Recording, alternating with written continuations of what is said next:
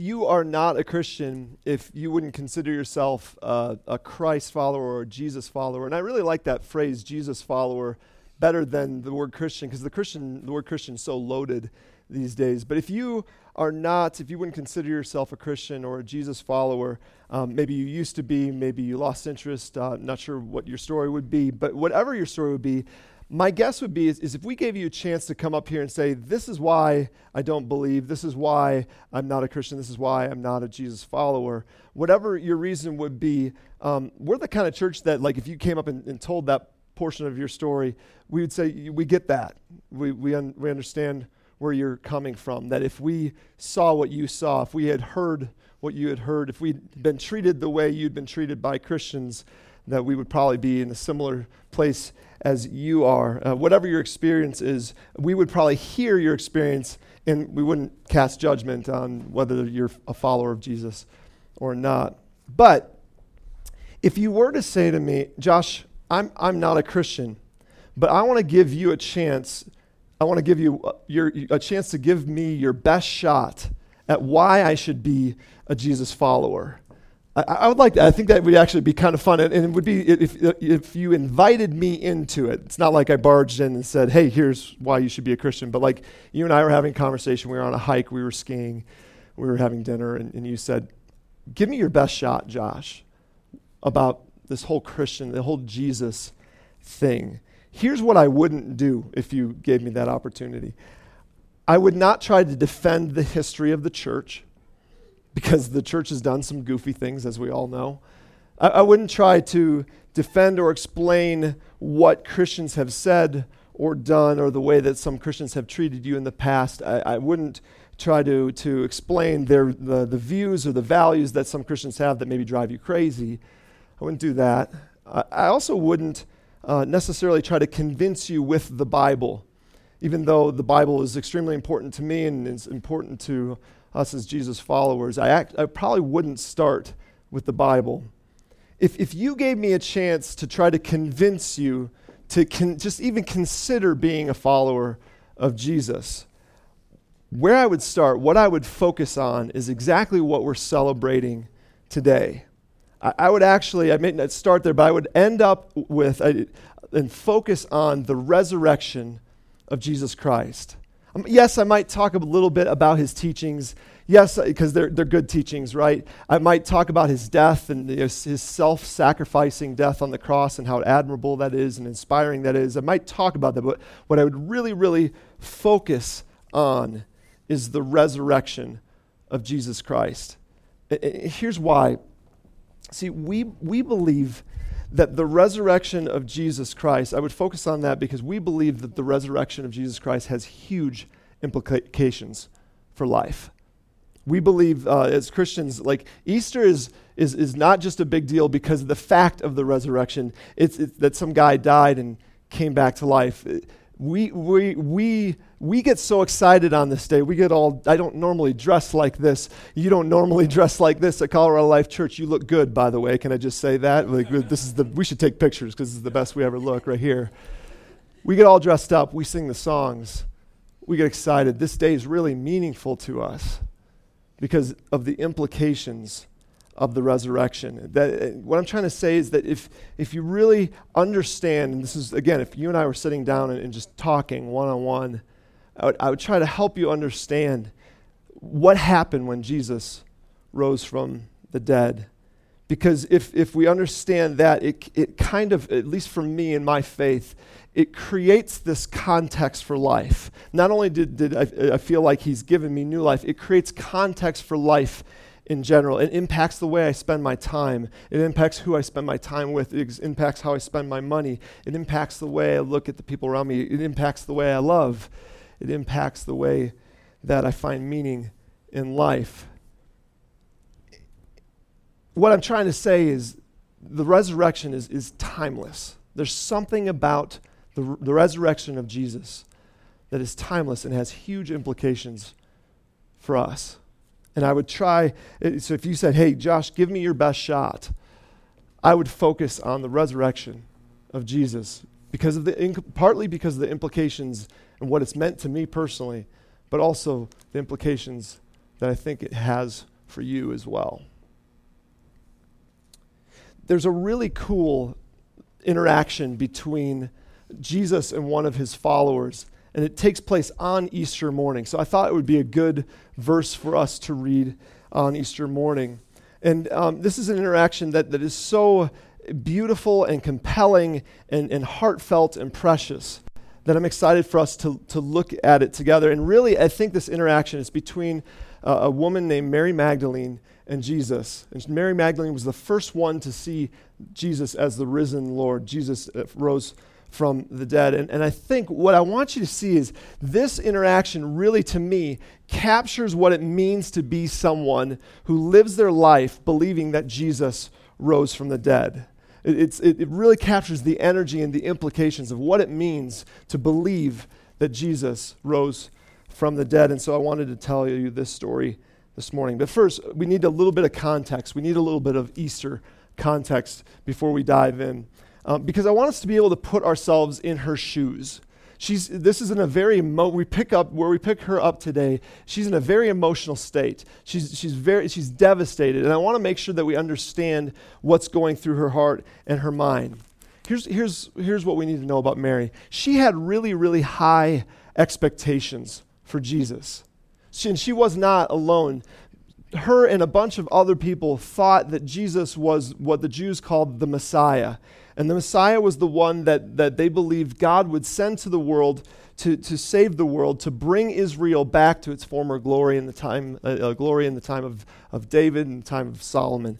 And, and so she had, and, and honestly, because of how Jesus who Jesus was and what he had done over the course of like three years. He had this action packed three years where he did some incredible things. So she had good reason. They had good reason to believe this guy is the Messiah. This guy is our Savior. Uh, he preached with, part of the reason is he preached with authority.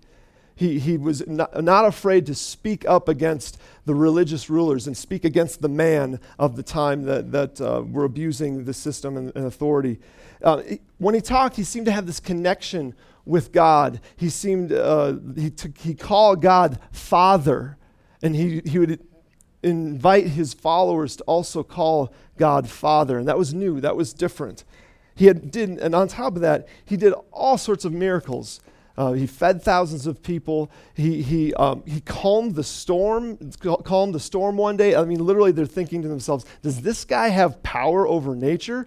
I mean, that's like super spooky, right? Like, like, can we just all agree that it'd be cool to see, and yet at the same time, like, you stay over there, Jesus. Like, I'm okay right here because of the power that you have. They even, even, and towards the end of his ministry, he even raised a guy named Lazarus from the dead, and people were freaking out. The crowds were growing, and people were saying, This is it.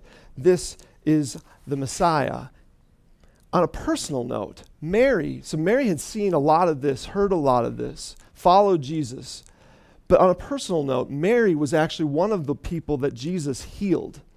And so she, Jesus she, meant a lot to her. She loved Jesus. A lot of people loved Jesus. But not everyone. As if you're familiar with the stories in the Gospels. And the Gospels are the first four books of the New Testament Matthew, Mark, Luke, and John. And they cover the life, the ministry, the death, and the resurrection of Jesus Christ. And in the Gospels, we find that, that Jesus has some opponents. He has some people who are against him. And, and, and frankly, he kind of deserved it. He literally he spoke with such authority to the people in authority that it got him into trouble. There were times where literally he would, he would say, he would look them straight in the eye and he said, You guys think you're close to God, but you're actually going to hell. And they got fired up. He's, he'd say, You know, those prostitutes, those sinners over there, those people you label, they're actually closer to the kingdom of God than you are. And man, did they get fired up. And for a while, they tried to trap him. They tried to trap him in his own words, hang him with his own words. And every time he'd, he'd switch it around. If you are familiar with the Gospels, you know those accounts where Jesus gets the last word and gives them a zinger, and it's great, and everybody's you know, clapping and laughing and that kind of stuff. But here's the thing they, they tried to get him off the scene. They tried to get him off the scene. And finally, it got so bad, they decided, we need to get drastic. We need to get serious here. Because this guy, if this guy, if everybody follows this guy, he will take, everybody will follow him, and he will t- they'll lose all of their authority. And they decided not just to imprison him, not just to have him killed, those ways that he, they maybe could have gotten rid of him. They decided on crucifixion. They decided we are going to try to crucify him. Now, some of you guys know crucifixion, the purpose of crucifixion was not to kill someone. The purpose of crucifixion was to, to make a point. The purpose of crucifixion was not to kill someone, it was to humiliate them.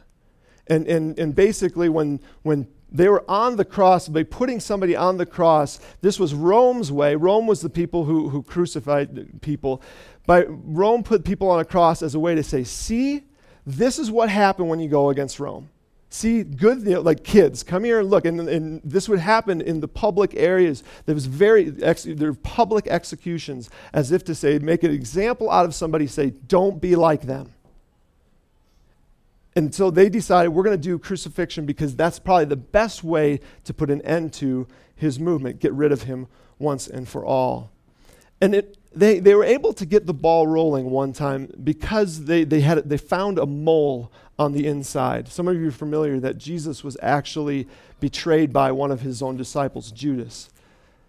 And, and they were able to, the, Judas was uh, able to let them find Jesus because the problem was they wanted to arrest Jesus, but you couldn't arrest Jesus in broad daylight. He was way too popular. There was always crowds around him. And if they did that, the people would get mad. They, they would mob against them and it could end really bad for them. So they had to figure out a way to weasel their way into uh, Jesus, you know, like get to Jesus when there wasn't a bunch of people around.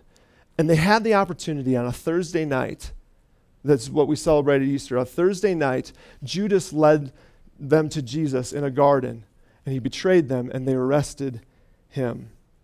At this point, when they arrest him, they want to crucify him, but crucifying is not something they can do. It's not really something they were willing to do themselves. It's something the Romans did. And they hated the Romans, but they, they were willing to work with the Romans to get what they needed done. So, if some of you are familiar with the story, they bring Jesus before Pontius Pilate, who's the Roman governor at the time. And they say to Pontius, Listen, this guy, Jesus, he's bad news for you. He's bad news for Rome. He's an insurrectionist. He's, he's going to start a rebellion. And they brought all of these false witnesses that twisted Jesus' words, things that he had said, and twisted them to make it seem and make him look like an insurrectionist. And Pilate saw it coming from a mile away. He's like, no, no, no, no, no. I know who this guy is. I know who Jesus is. People really like Jesus. If I kill Jesus, they might not really like me. And so he says, I don't want every, anything to do with this.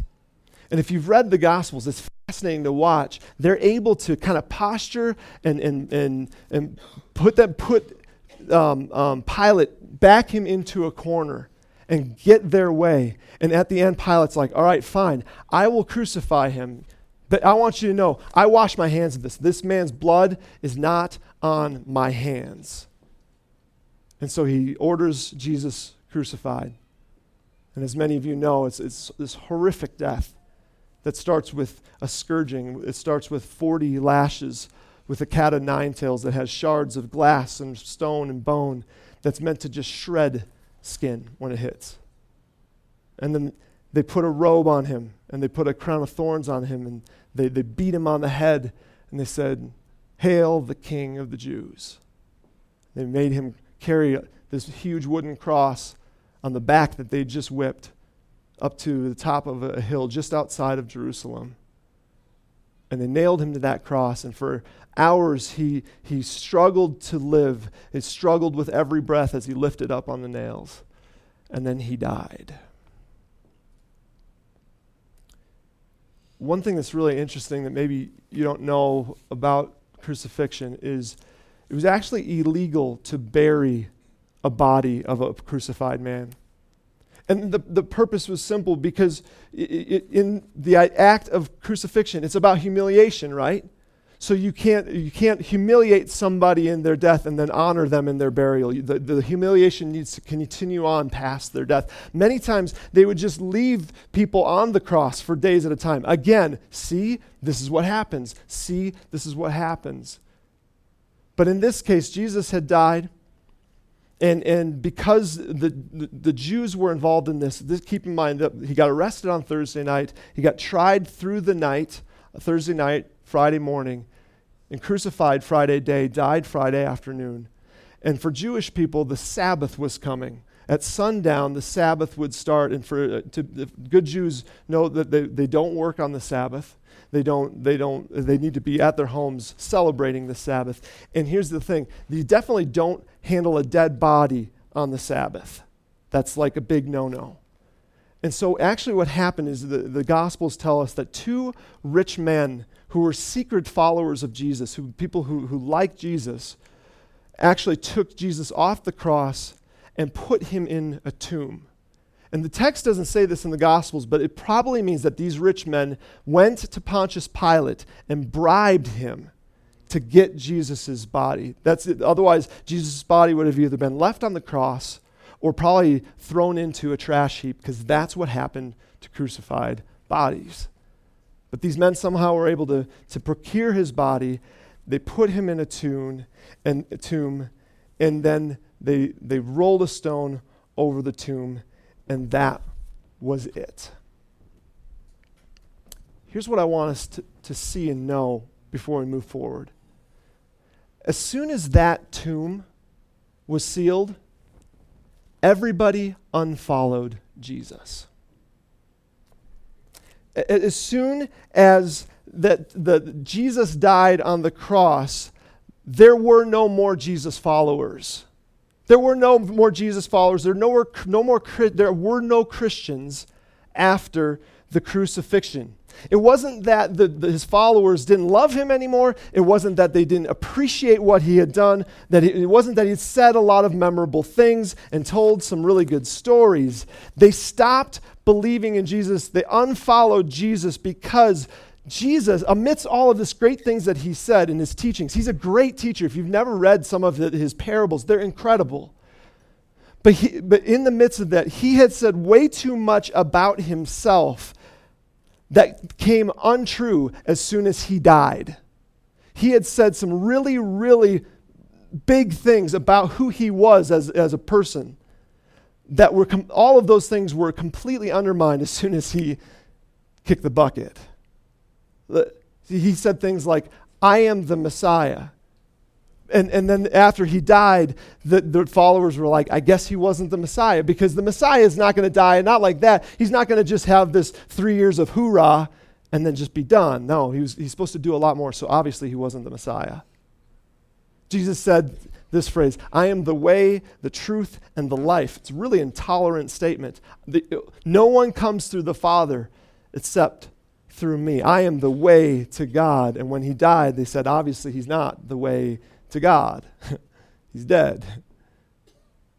He said things like, he called himself the Son of God. And when he died, people said, I guess he's not the Son of God. I guess he's just the illegitimate son of Joseph the carpenter.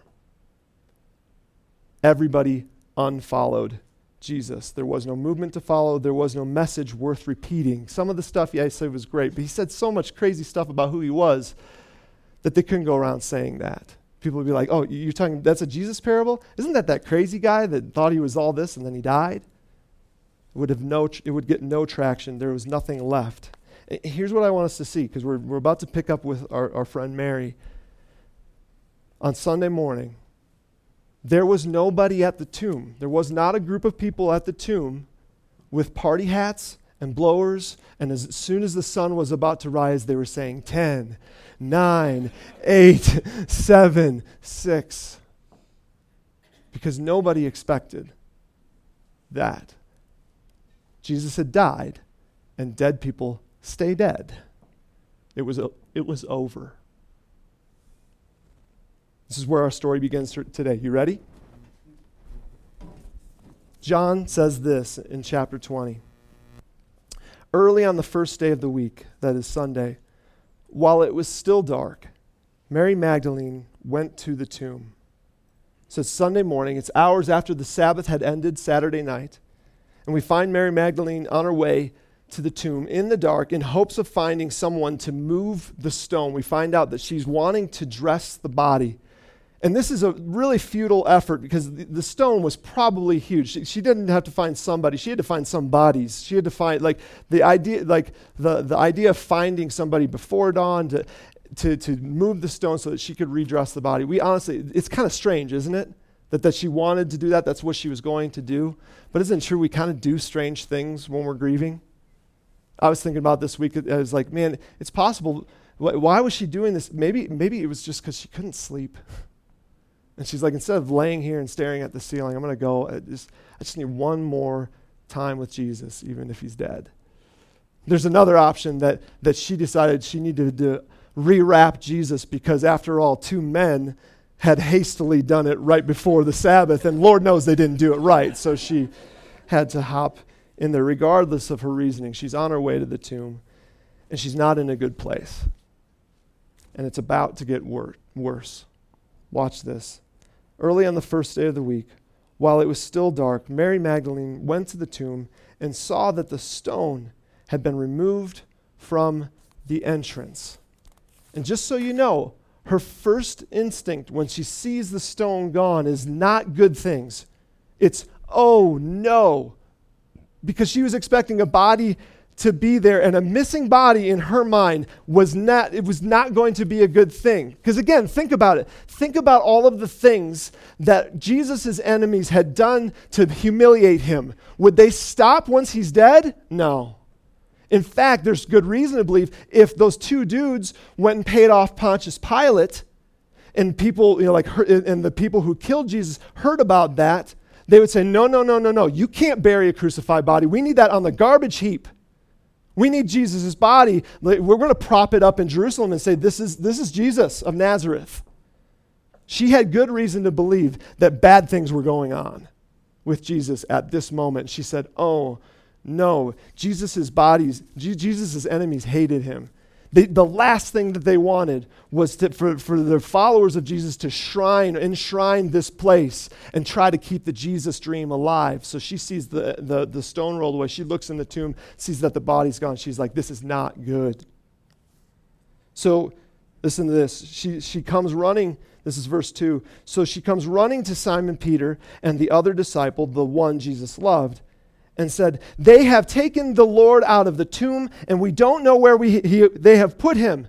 At which point they're like, Who's they? She's like, I don't know, but he's gone. Like, we got to do something, you know, and, and there, there's confusion, but we need to back up a second here because it says she comes running to Simon Peter and the other disciple, the one Jesus loved. This is the book of John. This is the gospel according to John. And John never refers to himself as himself as me or I. He always refers to himself as the other disciple, or a lot of times, the disciple that Jesus loved, which is just his subtle way of saying, I was Jesus' favorite. like every, you know, like just in the narrative throughout it, like this thread of I was Jesus' favorite. For God so liked you guys, disciples, but he loved me, you know, and and, and so it's a subtle way of, of saying I was his favorite. It gets better actually here in a second. Watch this. So, ver- verse 3 and 4. So, Peter and the other disciple started for the tomb. Both were running, but the other disciple, aka John, aka the one that Jesus loved, aka the best, the favorite, you know what I mean, outran Peter and reached the tomb first. I love this because in the midst, see, see, honestly, when you and I sit down to re- read the Bible, we like put our serious caps on. This crap's funny. This is like, this is some funny stuff right here. Because in the midst, catch this, in the midst of telling the resurrection of Jesus Christ, okay, he's been leading up to this for 19 chapters. John feels he needs to make a point to his readers that not only is he the favorite, he's the fastest. I, I, love this because this is exactly what me and my buddies would do. If I was writing, I'd be like, yes, you know, we need the truth, we need the total truth, we need the glorified truth of what is actually happening. Yes, Jesus rose from the dead, but did you know that I was a track star in high school? That's what John is doing here. They get to the tomb, and John gets there first, of course, sees these linens, the head wrapping and the, the body linens from Jesus' body. And Peter grabs them, and they're not quite sure what to think. And so they leave and they go back home. Meanwhile, Mary makes her way back to the tomb, and this is, this is where the story really picks up steam for us. It says this in verse 11 Now Mary stood outside the tomb crying, weeping, sobbing. Uh, think of like what's going through her brain, the confusion, the frustration, the anger. God, you didn't come through. Jesus didn't come through. Like, like she's weeping and sobbing. She's bent over, looked into the tomb, and saw two angels in white seated where Jesus' body had been, one at the head and the other at the foot. And she doesn't know they're angels. Then they ask her, Woman, why are you crying? Now, I've wondered a time or two are angels male or female? And John doesn't say whether these are men, men angels or, or, female angels, but I have a, a theory that these were dudes. Because only a dude would look at a woman who's crying and say, Why are you crying? like, like it's totally a dude thing to do, right? So, so they say, Why are you crying? And, and she replies, They have taken my Lord away, she said, and I don't know where they've put him. Again, why would anybody steal a body unless they had really, really ill intentions for that? And she's, she's, she's really worried about that. At this, and, and this part's so powerful, she turned around. So she, it's like she heard something behind her. She turns around and saw Jesus standing there, but did not realize that it was Jesus. I, I, don't know, was it dark? Was it in the distance? Was it shaded? Could she not recognize him? We don't know. But for some reason, she doesn't register that it's Jesus. Whatever the case is, she looks, she sees him behind her, and then kind of turns around and, and puts her focus back on this problem of the empty tomb. And I think at this point, Jesus had a really big smile on his face. Like it, it doesn't say this in the, in the Bible, but I think that Jesus was definitely smiling right now because he knew that, that Mary was just seconds away from seeing the world in a completely different light. He asked her, Woman, why are you crying? And then, and then he says this Who is it you are looking for? As if, a little hint, who, who is it you're looking for? I think this next part is, is hilarious. Again, we, we might miss it because when we read the Bible, we get too serious. She says this thinking he was the gardener. Okay, no, no, no. You have to, you have to think about this. Mary would tell, this is her story. This is incredible. She would tell the story for the rest of her life, right? Oh, Mary, you're Mary Magdalene. You were there. You saw the empty tomb. You were the first one to see Jesus. What was going through your mind? She was like, You're not going to believe this. I thought he was the gardener. you know?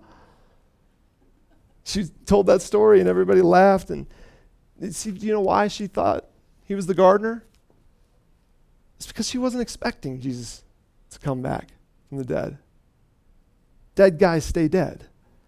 She wasn't looking for the resurrection. She, she, and this is so funny. Even, like, uh, so let this sink in. Even as she's talking with Jesus, even though she's looking in the empty tomb, she still hasn't put it together because she's not looking for it.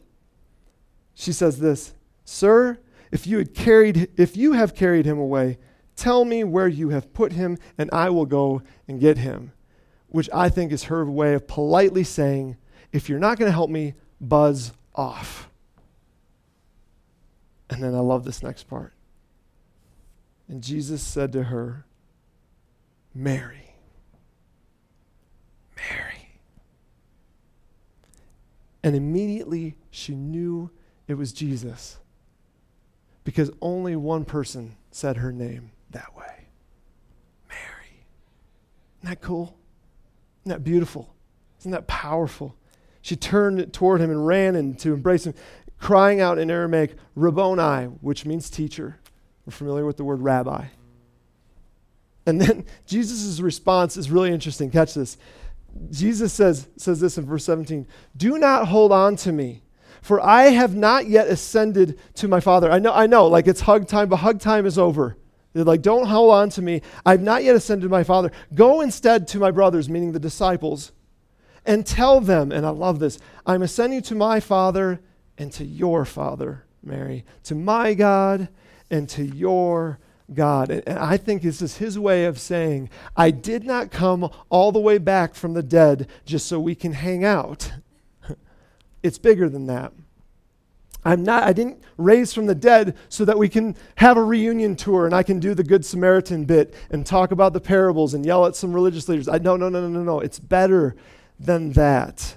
It's timeless the, the implications that my, my resurrection has for life. I know, Mary, right now you feel like the puppy just came home, like the puppy that you thought was you'd signed off for dead is long gone. The puppy came home, and now I get more time with the puppy. And it's true, yes, in some ways we're going to get more time together, but it's bigger than that my resurrection has huge implications. So uh, there's urgency. Catch this. He's the risen Lord. He's eternal. He's and yet he's saying, "Go."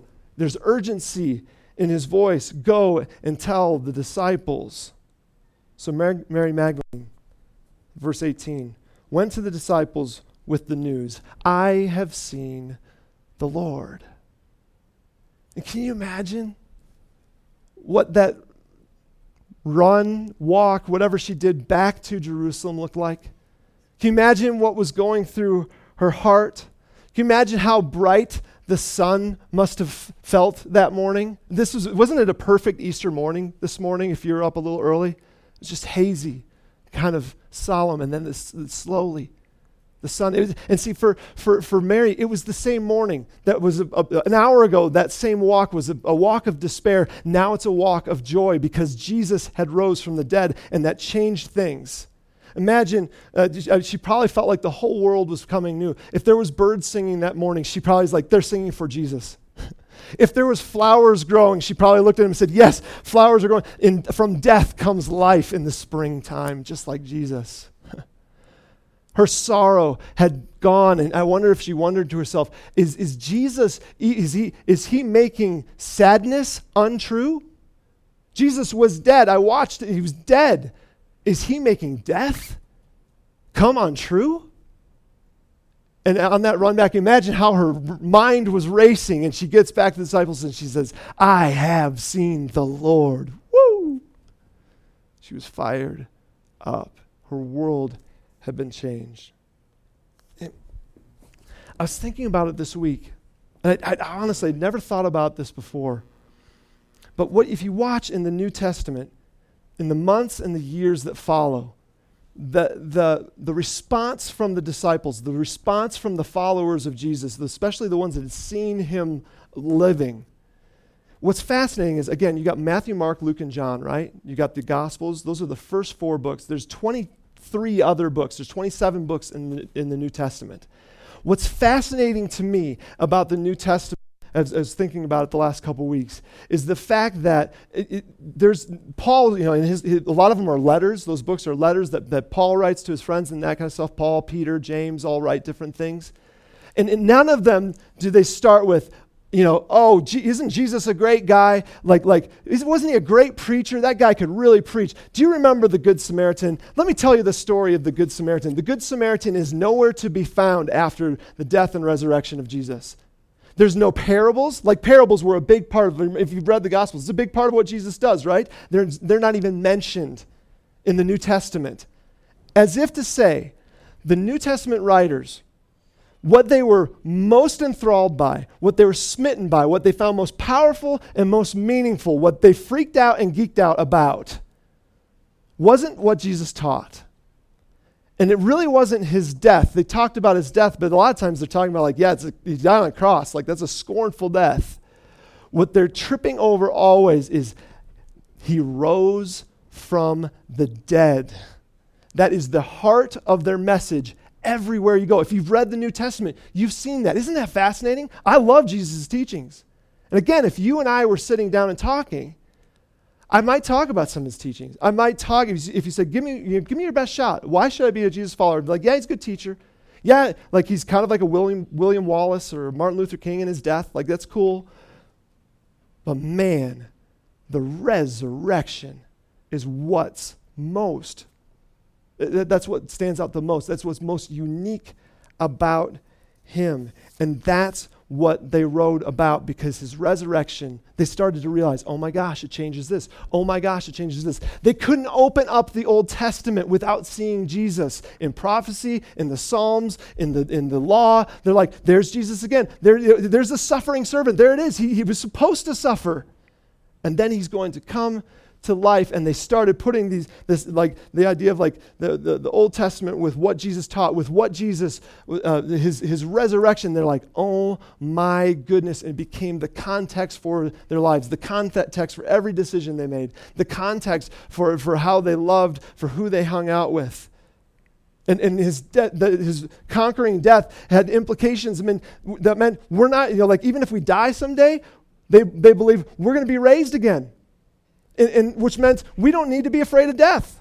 And what was fascinating was, like in the New Testament, they talk about guys who died. They're like, you know, your friend, they, didn't say they died, He's, he just fell asleep. And sooner or later, Jesus will wake him up because death is not the end.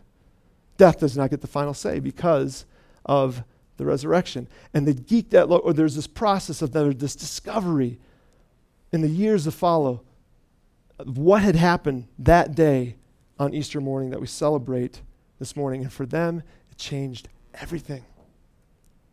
And friends, it changes everything for us as well. Again, if you and I were on a hike and we were talking, and assume we're friends, assume I know a little bit what's going on in, in your life, in your story, I would point you to the resurrection. And if you're, you're grieving the loss of somebody, I, I would remind you that, that I would encourage you that death does not have the final say because of the resurrection.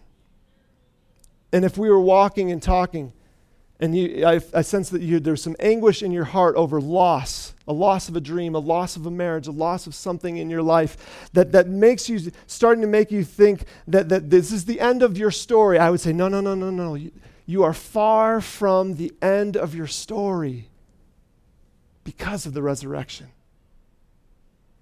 And if you are facing health complications, a diagnosis, cancer, your body's just falling apart, I say, listen, I, I might quote Paul who says, though outwardly we are wasting away, inwardly we are being made new every day because of the resurrection.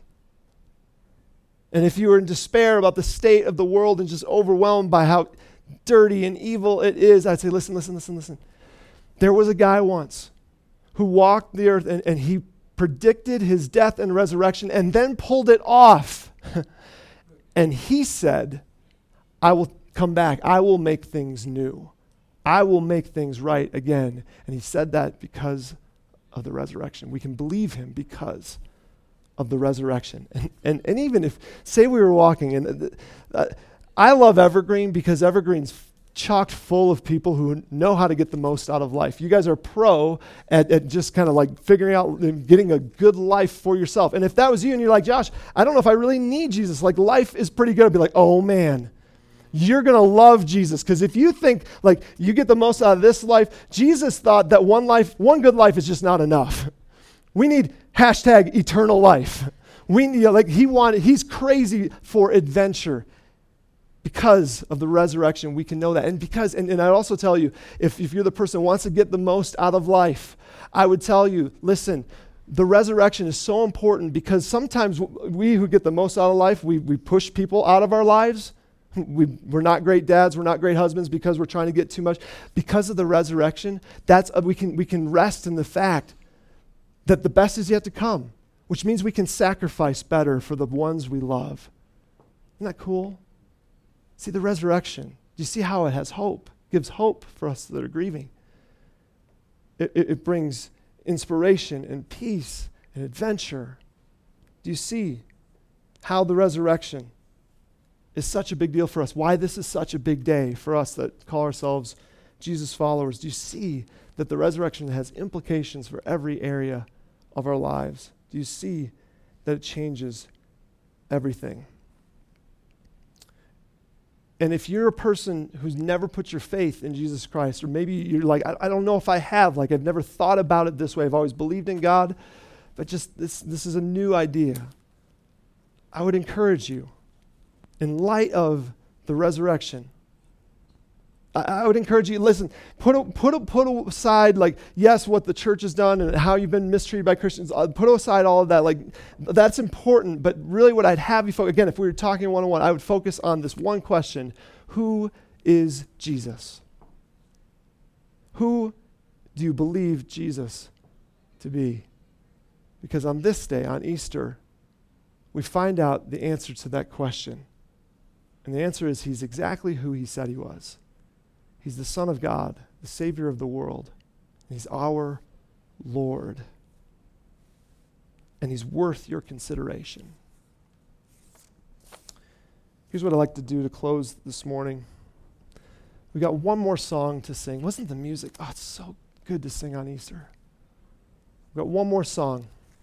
And I love the lyrics. The lyrics go like this Alone in my sorrow, dead in my sin, lost without hope, with no place to begin. We felt that way before. We felt like, what do I do with this? What do I do with my past? What do I do with the regret or the shame or the pain of the past? Where do you restart when you feel alone? Your love made a way for grace to come in. That is, God figured out a way. God, you figured out a way for us to be with us to start again, even though we have lots of things in our past. When death was arrested and my life began. See, there's two kinds of births in life there's our physical birth, when we take that first breath as a babe, and then there's spiritual birth, when we come to realize that Jesus is who he, he says he was. And we decide to, to, to make his resurrection the context for our life. Life begins. Ash was redeemed, only beauty remains. I love this phrase because the heart of the gospel is that, that like God is pro at taking things that are worthless, like ash, and turning them and redeeming them into something valuable, which means, look at me, He can take your past, He can take your blunders, He can take your ash and turn it into something beautiful. He can redeem it and turn it into something valuable our orphan hearts were given a name Mary. Mary. Dana. Sean. Sandy. Tyler. Rob. Jan. Our orphan hearts are given a name. When death was arrested, and my life began. Let me pray.